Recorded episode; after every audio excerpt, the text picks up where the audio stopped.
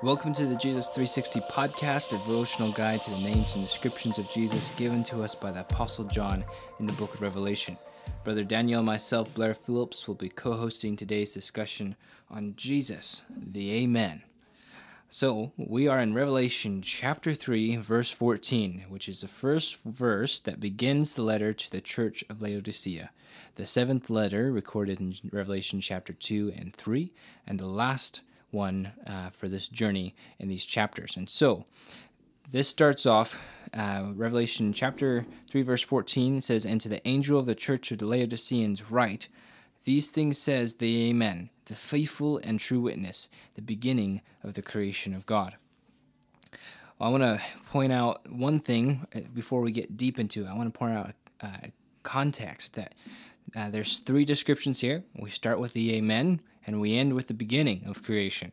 It's a reversal operation, but Jesus in the middle.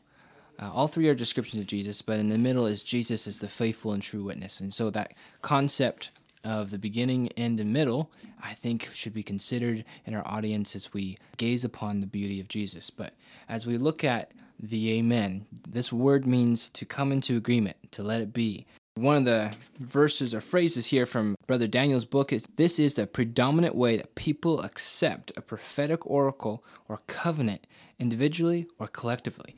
And especially if you've ever been among an Asian church, as everyone cries out Amen in agreement to a to a phrase, it is a powerful moment when individually and corporately when people are coming into agreement. They are saying, Let it be, so let it happen to me, even as Mary so clearly said with the prophecy of her conceiving Jesus, Let it be done unto me.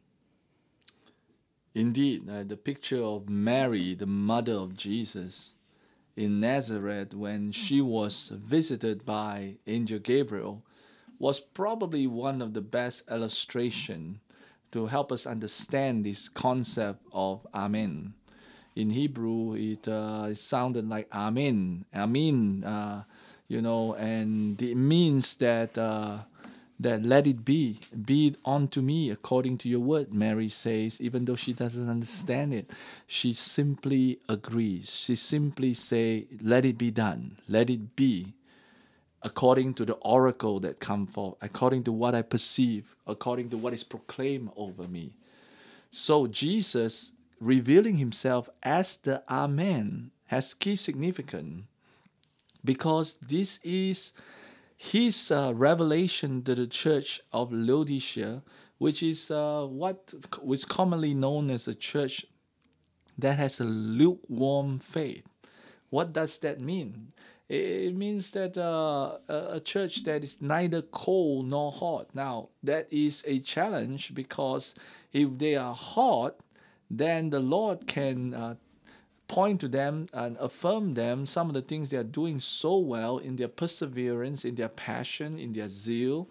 At the same time, point out their excesses in the midst of their spiritual zeal. There are some area that needs to be corrected. Now, if they are cold, Jesus can awaken them, warn them, ask them to turn back, fire them up.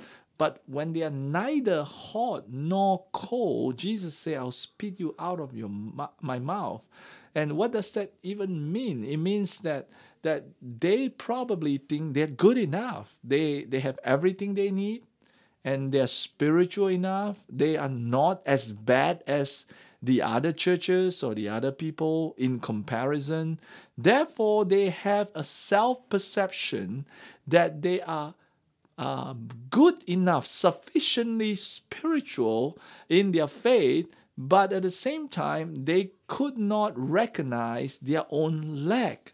So Jesus had to come to them as the Amen, as the foundation before he declares those uh, invitation to them like I stand at the door and knock. And then he say, I, I charge you to buy from me gold refined. And then I, I charge you to, to cover yourself with the garment so that you are not naked. All these things will be will be uh, will be an invitation, will be challenges issued to the church of Laodicea, but that it's all come from this foundation of him revealing himself as the Amen. In other words, he knew that the church of Laodicea Will probably protest and say, No, no, no, no, your assessment is not accurate. We're, we're better than you think. We're not as bad as you say. But Jesus say, Your response ought to be yes and amen. Your response ought to be let it be.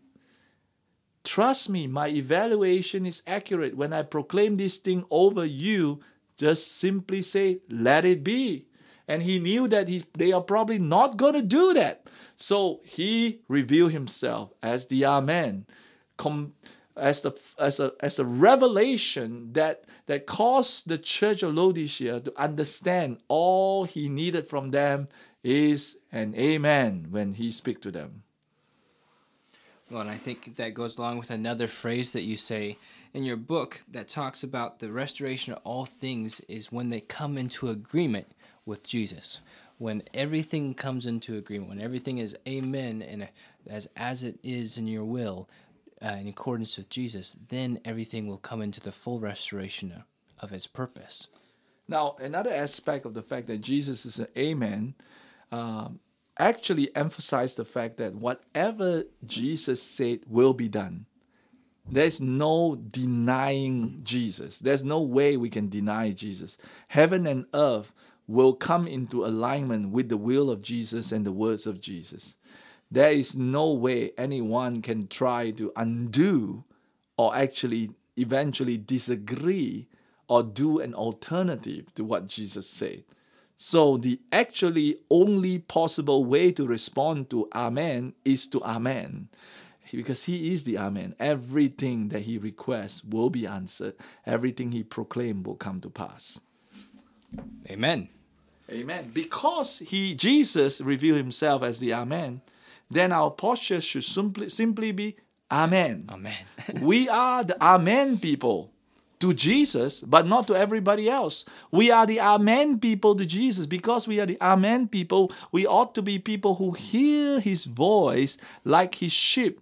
He is the shepherd, we are the sheep. We hear His voice, and when we hear His voice, we are not slow to obey. We are quick to listen. We're quick to seek understanding, and then we are quick to Amen. And even if we do not fully understand, we would respond in Amen first before we seek more understanding because we are an Amen people. So let me just pray for our audience today. You know, some people believe that obedience is so burdensome. Now, obedience burdensome only if we do not know who we are relating to. We're dealing with the Lord Jesus Christ who laid down his own life for us. We're dealing with Jesus who was the eternal Word, who has no lack, who is perfect in glory, but yet he incarnate through the Virgin Mary and became a man, and then took on suffering and died on the cross for us. How far did he go to redeem us? How, that, how far did he go to, to purchase our freedom? to purchase our eternal life, to remove our filthy garment, so that we can have clean garment and eternal life.